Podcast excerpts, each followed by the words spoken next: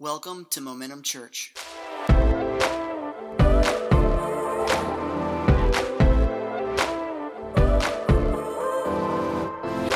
All right. Well, good morning, Momentum Church.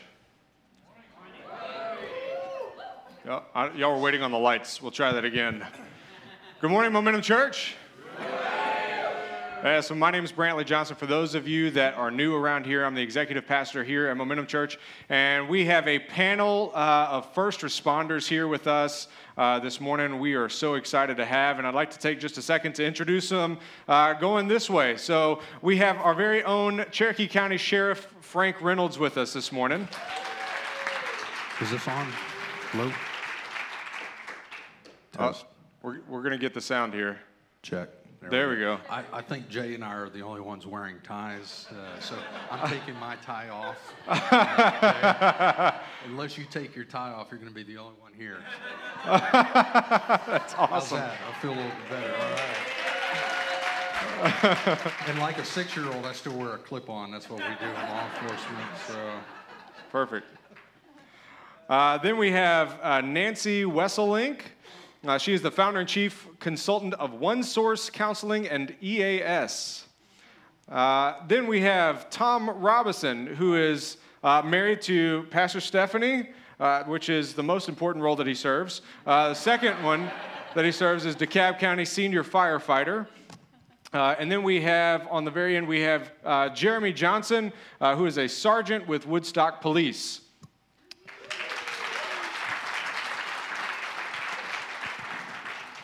So this morning we've got uh, a few questions. You know, for us, our heart is to become the number one supporter of first responders here in Cherokee County.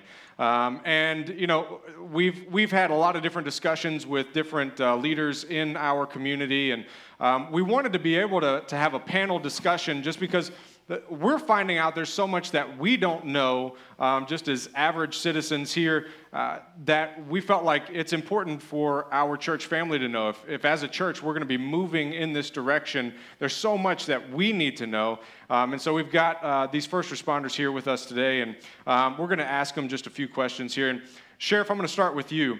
What is one thing that people may not realize that sheriff's deputies deal with? Um, well, I'm just going to kind of uh, explain the difference between uh, sheriff's deputy and a police officer for just a moment. Because a lot of people don't know, you know, normally we wear brown. And uh, so, does anybody know the difference between a, a sheriff's deputy or a sheriff and a police officer?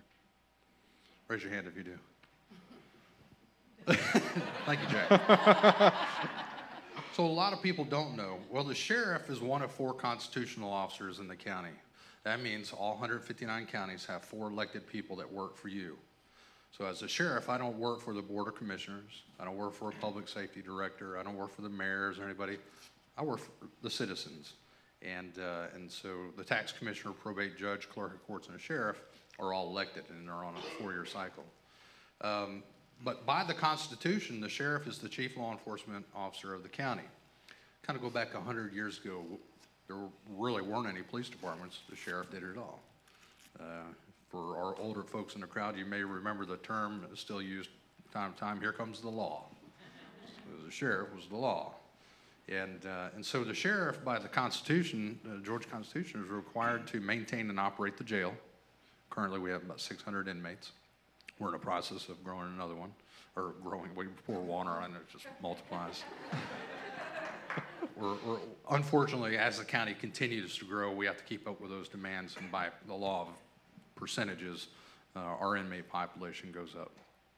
The other is to uh, maintain and operate the security at the courthouse. So if you've gone to the courthouse for any reason, uh, we are there to make sure that everybody has a safe uh, uh, time while they're uh, getting paperwork filed or going to a certain jury trial or something like that. The other is to issue warrants and civil process throughout the county and for that matter throughout the state. And the other is the general law enforcement services uh, throughout the county. So although we can operate within the cities, we try not to duplicate those services, uh, but we certainly help our partners out uh, quite often, and they help us. Matter of fact, he's on the SWAT team. We have a multi-agency SWAT team. And uh, but we're not like Cobb County. We don't have a county police force. I don't really particularly care that uh, we go that route because, again, I work for you. If you don't like something, you tell me, I try to make it work, or at least we figure it out together. Um, because I like that, that level of connection with our citizens. You know, uh, typically a, a county chief of police works for a public safety director who works for, um, say, a, a county manager who works for a board of commissioners, and you can see the layers of bureaucracy. Well, that doesn't happen in our case. So if you need something, call Jay, and uh, we'll be happy to help you out. But um, you know, we've got 455 employees, and, and, we're about to get 14 more positions. Uh, we're the sixth largest full-service sheriff's office in the state. Uh, we operate on about a 40 million dollar budget. Uh, uh, as a matter of fact, I think we're the largest county employer. I don't mean the school system because they're not county employees. So although I don't work for the commissioners, we, they do set our budget and, you know, our employees get those benefits. So that's kind of the big difference between what they do and what we do. Um, but I'll tell you, we've got a, a, great partnership with our public safety folks from fire, EMS, 911, the marshal's office, and uh, and you just don't see that in other communities. And but we have some common interests and things like that, and I think we're going to talk about some of those things, um, and and how you can partner with us in, in opportunities like this. Because uh, let's face it, people typically don't call us come over to their house when they're having a good time. Like, hey, we're having a barbecue. Y'all come on over. No, they, they wait until they're liquored up after that barbecue and start beating on each other. And hey, need you to come fix this or set each other on fire or whatever it is. So, but uh, firemen, I love them, especially this guy. So what you're saying is, is there's a lot of different aspects to what the sheriff's office deals with that probably we wouldn't normally think about. Absolutely, and, uh, and and the jail being one of those things. You know, we've got uh, two years ago we were up to a population of 750 people, and the vast majority of the people in our jail are good people, and they've made a, a mistake or a series of mistakes. Now we've got some bad folks in there, but the vast majority of them are pre-sentence. They're waiting to go to court. Either they're given no bond, um, they're, uh, they're either can't make a bond or their charges uh, require them to stay in or their probation revocation, those type things. So, you know, we don't think about sheriff's deputies all the time working in a jail. That's a tough environment. I mean, it's, uh, I mean, who wants to go work in a jail? And we're not a prison, but we're, you know, who wants to go work there? It's tough. And it's tough on those people that work in that environment day to day and one of the things we try to not to do is institutionalize our employees. Um, and, and, you know, and the same thing with our inmates. I mean, most of these, again, are pre-sentence. And, uh, and so we don't think about what it means to go to work every day, walking down a long corridor, you know, going into a, a, a pod with 60, 70, 80 inmates uh, who are agitated, you know, of being in there, then agitated with each other and uh, and doing that day after day after day and coming home uh, and there's got to be some residual it is i worked in it for two years. Uh, and so you know we, we have to think about those folks. Mm-hmm. Uh, the, the, you know the folks that uh, you know again don't go from you know happy time to happy time. They go from crisis to crisis to crisis.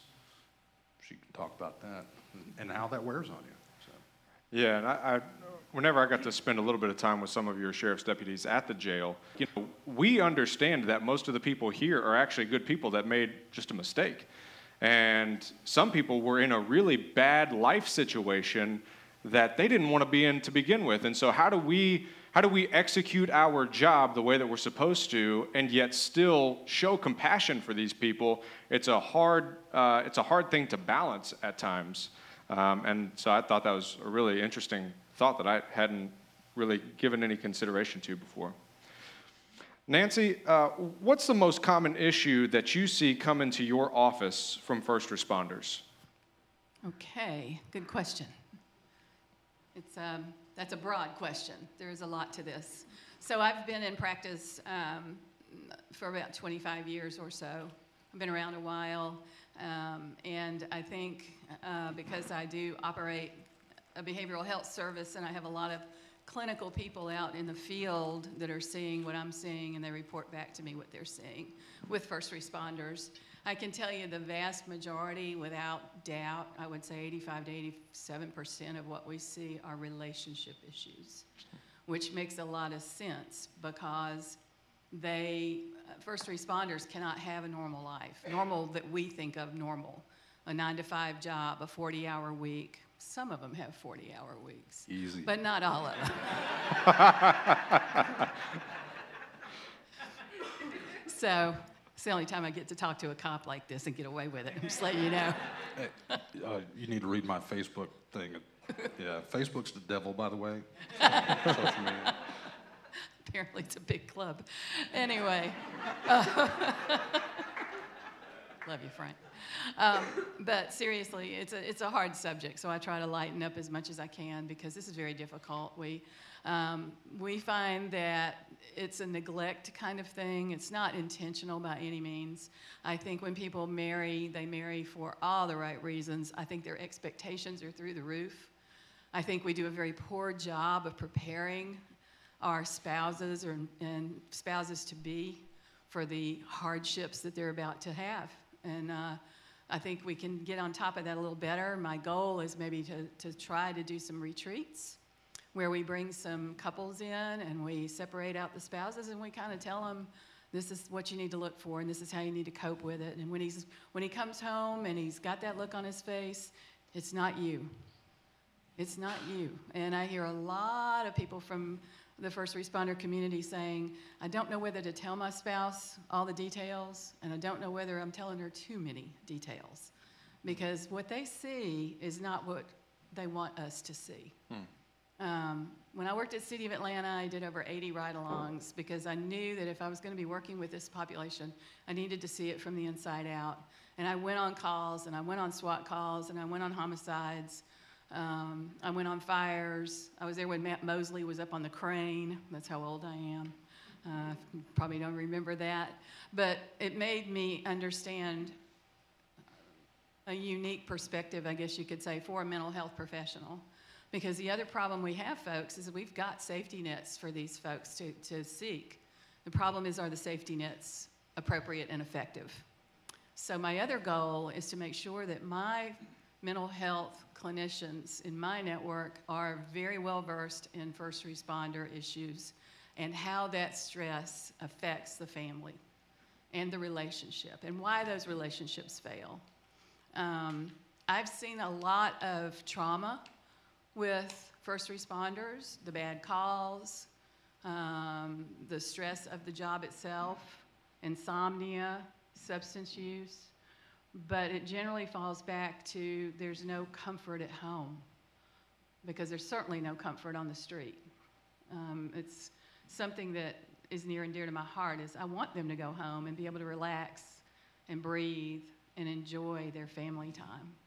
So our goal is to get on the, the front end of that and to see what we can do to help keep these relationships strong uh, and have it be the best medicine, if you will, for these, these folks that do these really tough jobs.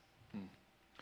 Yeah, that's tough. Um, Tom, uh, you're the only one that I personally know that has actually been on both sides. Uh, you were a sheriff's deputy for a while, as well as now you're in the fire department. Um, so, uh, what is kind of the mental process that you go through whenever you arrive on some sort of traumatic scene? kind of depends. Um, is it like a, like a motor vehicle accident or something? Yeah, y'all respond to all kinds of different calls, and I, I know that every situation is going to be different, but just kind of, I, I know there's various procedures and whatnot that you're having to go through, but at the same time, you're having to deal with the emotions of what you're seeing. How, how do you walk through all of that?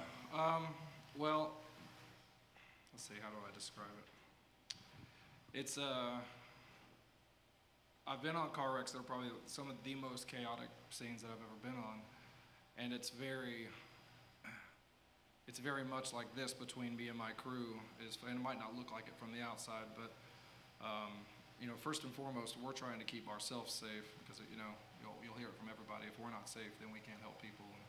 so on and so forth. But um, you know, you can have you can have husbands screaming that their wife is dead in the car, and there's their daughter's in the back seat, um, and you're trying to cut, the mom out. Um, and you know, as you're sitting there with the big loud tools trying to cut them out, um, still you're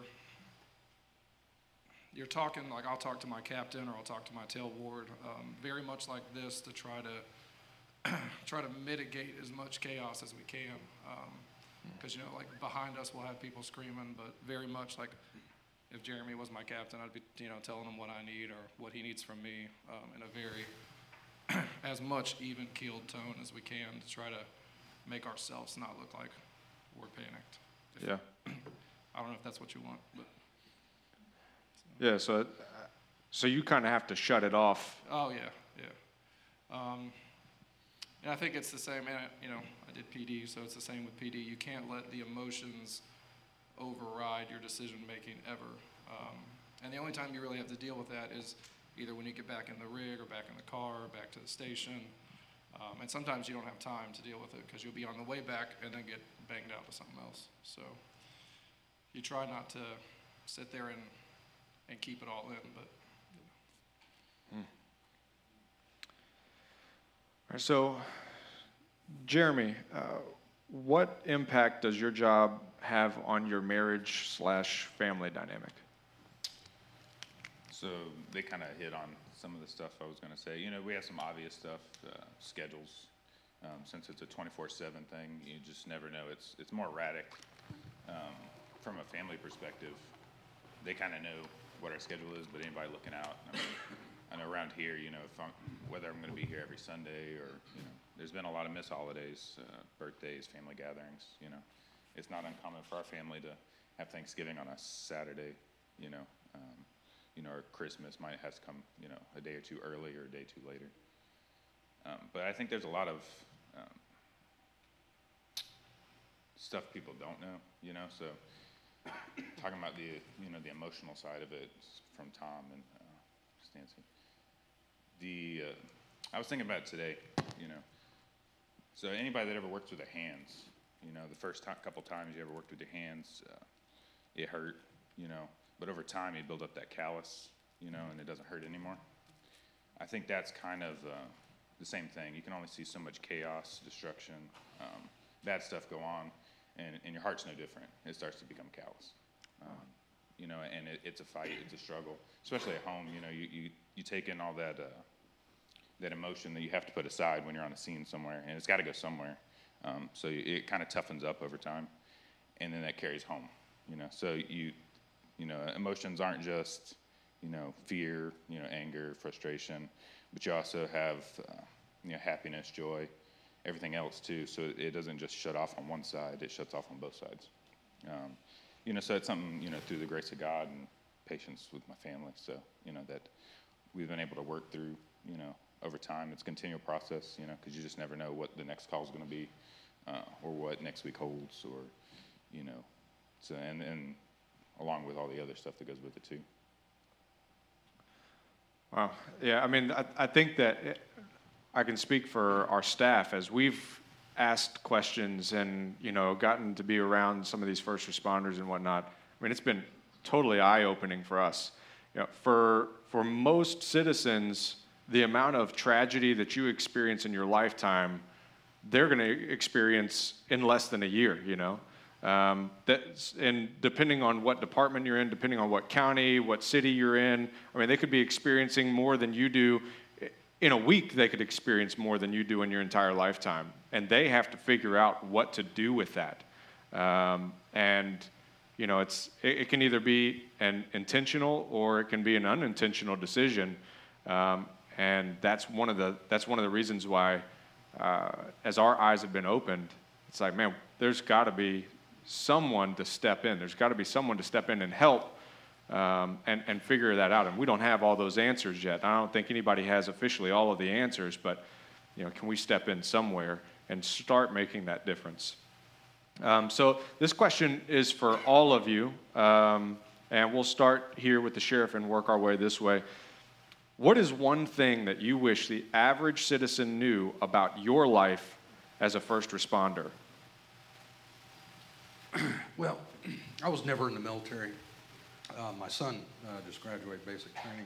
My dad was in the military. He was a naval aviator. My uncle was a Marine. My grandfather was in the Navy.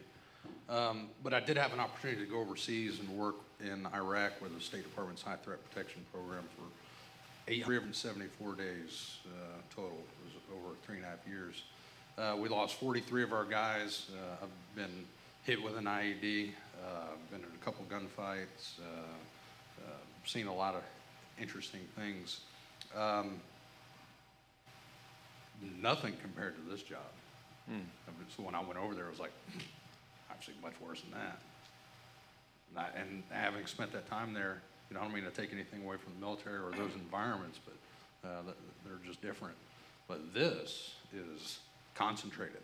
I mean, it's a lot of stuff. But I guess uh, to answer your question, uh, this is not who I am. It's what I do. Now, I think we're all a part of something bigger than ourselves, and that's why we get into this thing. But um, there's a tendency to group us, especially in law enforcement, as I'm just going to say it, F the police. You know, let's get real. We, we have the stigma across America, whatever happens in Ferguson or whatever, you know, we get painted with a broad brush. Don't do that. You know, it, it's, it's tough. You know, people, you get in that patrol car and you drive around and you'll notice it. I mean, it's, it's, uh, it's palpable. You know, people treat you with, a, with a disdain. Not in this community. I, I mean, granted, there are little pockets of, we got we work in a great community. Half the time, our deputies can't go to lunch or dinner or breakfast without someone picking up tab. I mean, we have a great relationship. And, well, I'll tell you what we do have. We have trust. And we build that trust through relationships and partnerships. But as soon as I put this uniform on, you know, people treat you different, and a lot of times negatively. Um, you know, you just see the worst in people. Again, I go back, nobody calls us when they're having a party and want us to participate and have fun. It's kind of like being a, uh, a pastor, you know? Hey, I want you to fix my problem. You know, hey, you know, my son's in jail. I need you to pray for him. Same thing, you know. Um, you know, my wife's cheating on me, uh, and I'm going to call you, and I want you to come out there and leverage your badge against her and her boyfriend to do whatever. You know, my kid won't go to school. So we do this day after day after day. And then you don't get paid very well. You can't pay your bills, so you take on extra jobs. In addition to that, you got to go into court on your off day. You know, you try to work out, but you're too tired physically or emotionally. You run through McDonald's because you haven't had to sleep. You know, you, you work a 12-hour shift. You, you get off at 6 o'clock in the morning. You have to stay over, process uh, your evidence. Then you have to be at court at 9 o'clock. They say, well, come back after lunch. Then they continue your case uh, after lunch, and you get there. And about 2 o'clock, they say, come back tomorrow. We didn't have time to get to it. So you go back to work. You're tired. And then next thing you know, that's day to day. So you run through McDonald's and you grab a, a cheeseburger or something, and you know, or a QT, and you get a chorizo and whatever, and you know, and and you so you. you you're gaining weight. You're arguing with your wife because you missed the recital. Uh, you missed whatever it may be. And then you go to crisis after crisis, these auto accidents, and then you got to pull somebody over for doing something stupid, and they meet you with attitude. And you're just trying to fix the problem, you know? So this badge is not who I am. That answers your question. Yeah, that's good.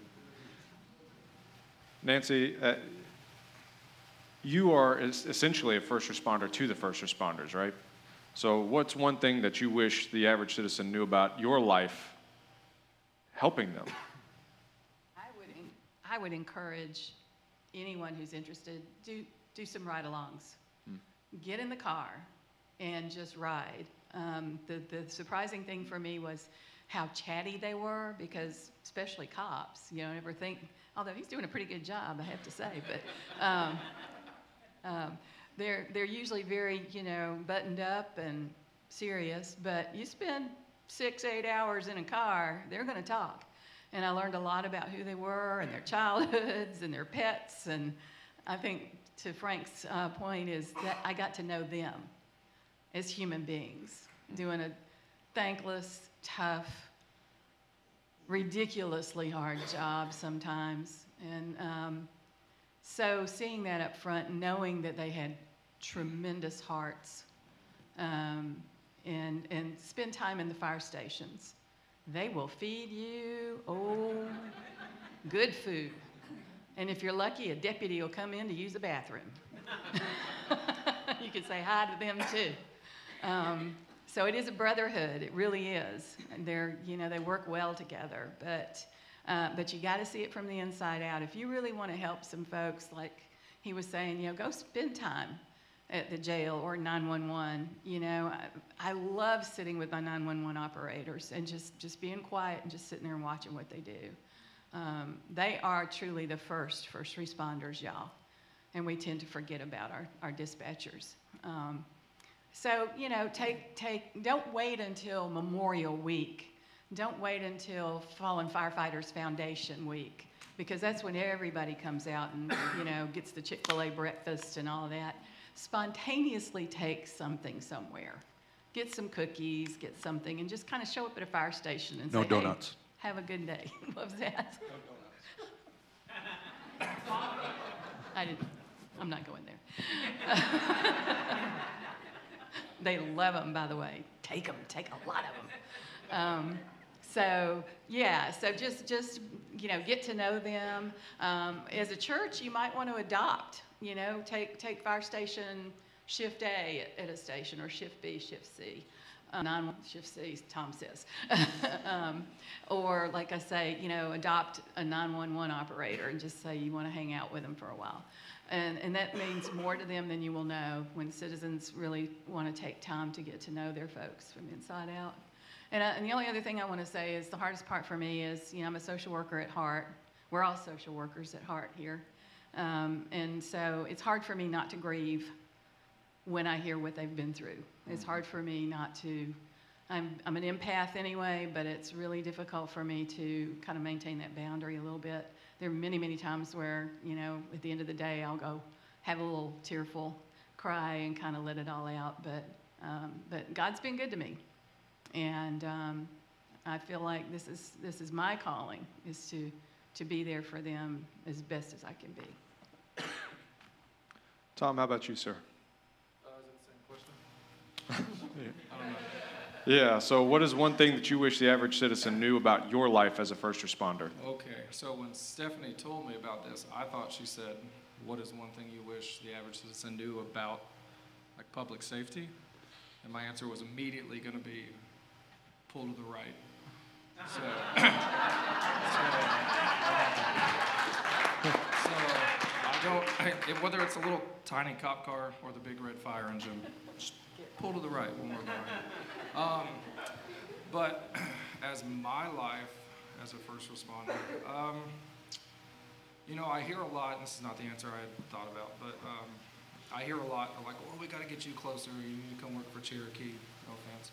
Um, or you got to come work for, uh, you know, Cobb or a closer department that pays better, has a better pension. But um, so I've got a 40 mile one way commute to DeKalb, and uh, I, I do it for a reason so I don't have to see. I can drive through the intersections and streets here and not be like, oh, I ran a call there, or I ran, you know, oh, ran wow. a call there, or whatever. Um, and I don't know if it's a, I don't know, it's just like an intrinsic thing that I do to kind of protect myself. Um, and a lot of people don't, I guess, aren't aware that we make those decisions. Wow, you know, I, that's that's another eye-opening thing that you know I'm sure that most of us here had never really thought about. Uh, you know, people people will actually leave churches if if they have a loved one that uh, has a funeral done in that church. Um, because whenever they come in, all they associate the church with at that point was that funeral of that loved one.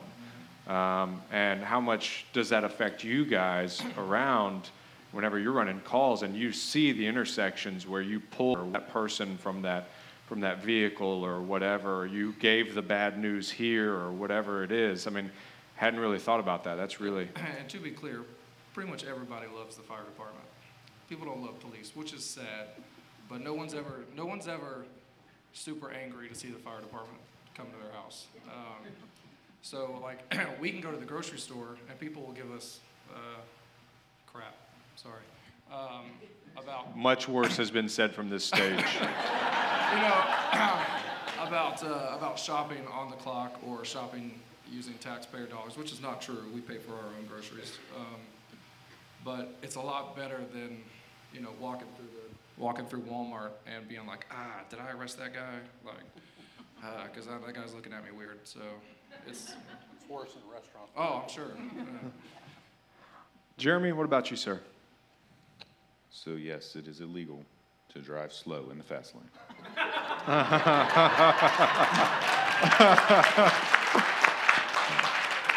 just move over. No, I was thinking about it. Um, just we're people, so you know we have hopes, dreams. You know, uh, I have good days, bad days, struggles, fears. You know, um, a lot of it is you know with my family. You know, I got hopes for them, hopes for you know my wife, my kids. Uh, you know, when you meet somebody on the road, whether it be a, a police officer, a sheriff's deputy, a firefighter, um, you know, a lot of times people say, "Well, I didn't like the way they talked to me. They were very stern. They were stuff." Um, a lot of times, when you're talking to somebody like on a traffic stop, and you're a little more stern or something. You, you might not know that they just, you know, we're doing CPR on a seven-year-old, or uh, and they've got a five-year-old at home. You know, so it really hits home. Uh, or they just ran a call where, you know, a husband beat his wife, you know, and he had to wrestle and fight him and take him off. Or uh, you dealt with somebody in a car accident, you know, and you just had to go tell somebody that their loved one's not coming home anymore. Um, so, not that that excuses bad behavior at all, um, but just you know, if they're not quite, you know, as um, careful or quite as emotional as you might think, you know, and I think we should be that as people in general. You know, you never know what somebody else is walking through. Period. Um, so kind of keep that in your mind when you're when you're talking with each other or with us. You know, you just never know what just happened or what they're going through. Yeah, that's good. The, so, I mean, this is all this is all why we're here, right? It's uh, the reason why we're doing a panel discussion today instead of a sermon is because I, for those of you that have been around Momentum for a while, you know, we just came out of this bite-sized series. We we want to make uh, spiritual principles practical, you know, and sometimes in order for us to be able to move and help uh, the widows and orphans. Um, it's, it's the idea that we have to understand how to help them, right? And as a church, our goal is to become the number one supporter of first responders in Cherokee County. We can't, we can't do that by next week. It's not something, you know, it's, it's like that bite sized series, you know. It's not something that you can just go out and achieve overnight. You know, it takes a lot of time, it takes a lot of research, you know. And we were, um, I, I, was actually looking at, at Genesis 11. Uh, can we put Genesis 11 up on the screen here for me? Um, it says, this is talking about the Tower of Babel. They said to one another, Come, let us make bricks and burn them thoroughly. They used brick for stone and they used tar for mortar. They said, Come, let us build for ourselves a city and a tower whose top will reach into heaven, and let us make for ourselves a name. Otherwise, we will be scattered abroad over the face of the whole earth. The Lord came down to see the city and the tower which the sons of men had built. This was the Tower of Babel. The Lord said, Behold, they are one people, and they all have the same language. And this is what they began to do. And now nothing which they purpose to do will be impossible for them. I love this passage because even for, even for the builders of the Tower of Babel, ultimately what was deemed as a bad thing, God Himself came down and said, Man, if they're speaking the same language and they have the same purpose, nothing will be impossible for them to build. And so, you know, just imagine if, if they had the wrong hearts, they had hearts that were not lined up with what God would want them to accomplish, taking care of people. How much more can we accomplish being a group of people that wants to do the will of God and build something for the kingdom of God? And, you know, it's a it's a really tall order to become the number one supporter, right? I, it's, it's a really big project. This is something that's fine years for us to accomplish. Um, and, and so, it, you know, then we find out that there's all these different precincts. You know, you've got all of the different uh, firehouses. We haven't even been able to make it to all of them yet this year. Um, and, and, and then you look at all the different shifts, all the different employees at all the different places, and, and it looks like a really, really big task, a really big goal for us um, to, to start really affecting this community. And um, th- then, as we were talking with the various leaders closer to the beginning of the year, uh, they had told us it's going to take a long time for you to earn trust with, with all of these first responders because, in, in essence, they are trained to not trust any given situation. Um, because they have to be really analytical and, and think it through and make sure that they're being safe in the process. So it's going to take a long time for you to earn their trust. So we've got a, a bigger group of people than we could have imagined, taking a lot longer to earn their trust than we could have imagined. Um, so, how do we go about doing it? And the answer for us is we're going to do it very patiently. We're going to do just like we said in this bite size series. We're going to take one bite at a time. If we're building a city like the Tower of Babel, but with the right hearts, we're doing it one brick at a time. You know? And, and with every family that we help, with every meal that we take, with every conversation we have, with every event that we host, we are going to take on one brick at a time and build it bigger and bigger and bigger. Because if we're speaking the same language and we have the same purpose, nothing for us will be impossible. And so that's what we're going to do. We're going to become the number one supporter of first responders here in Cherokee County. If you want to get on this ride, and we'd love to have you, right? Because that's where we're going as a church. And, and for us, one of, the, one of the bricks in the foundation that we are laying, we're, we're getting started. We've done uh, several different things throughout this year. Um, but one of the things that we are doing this year, if you remember, two weeks ago, uh, we had talked about a uh, first responder here in Cherokee County. Uh, she is a sheriff's deputy uh, here, and uh, she's a single mom of a 14 year old. The ex husband has not been helping with child support, to my understanding, hasn't been uh, taking care of the mortgage like he's supposed to, and as a result, it's left this first responder in a really, really bad way. And what we wanted to be able to do was we wanted to be able to get them a few Christmas presents and be able to pay for one month of her mortgage. Well, we weren't able to pay for one month of her mortgage. We were able to pay for two months of her mortgage because of your generosity. Yeah. And we have this pile of gifts which does anybody remember whenever like $800 would like get you a lot more things, right? I just got to say this is $800 worth of presents, games and stuff that they specifically asked for. Um, that we were able to deliver because of your generosity. And we've already given her uh, the mortgage check for December. And so, from Momentum Church uh, to the sheriff's office, Sheriff, we'd like to hand you January's mortgage. Absolutely. Thank you so much.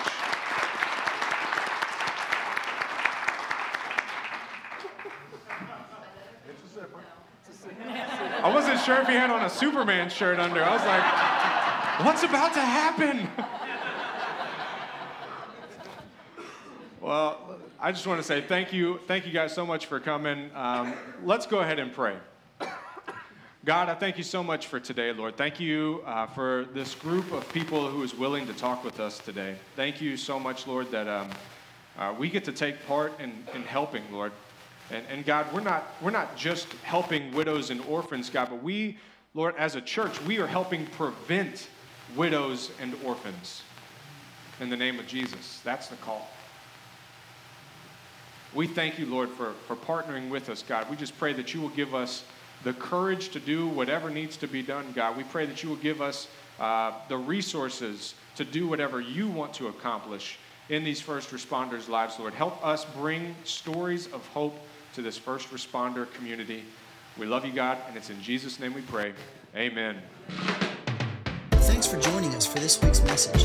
For more information, please check out www.momentumchurch.tv.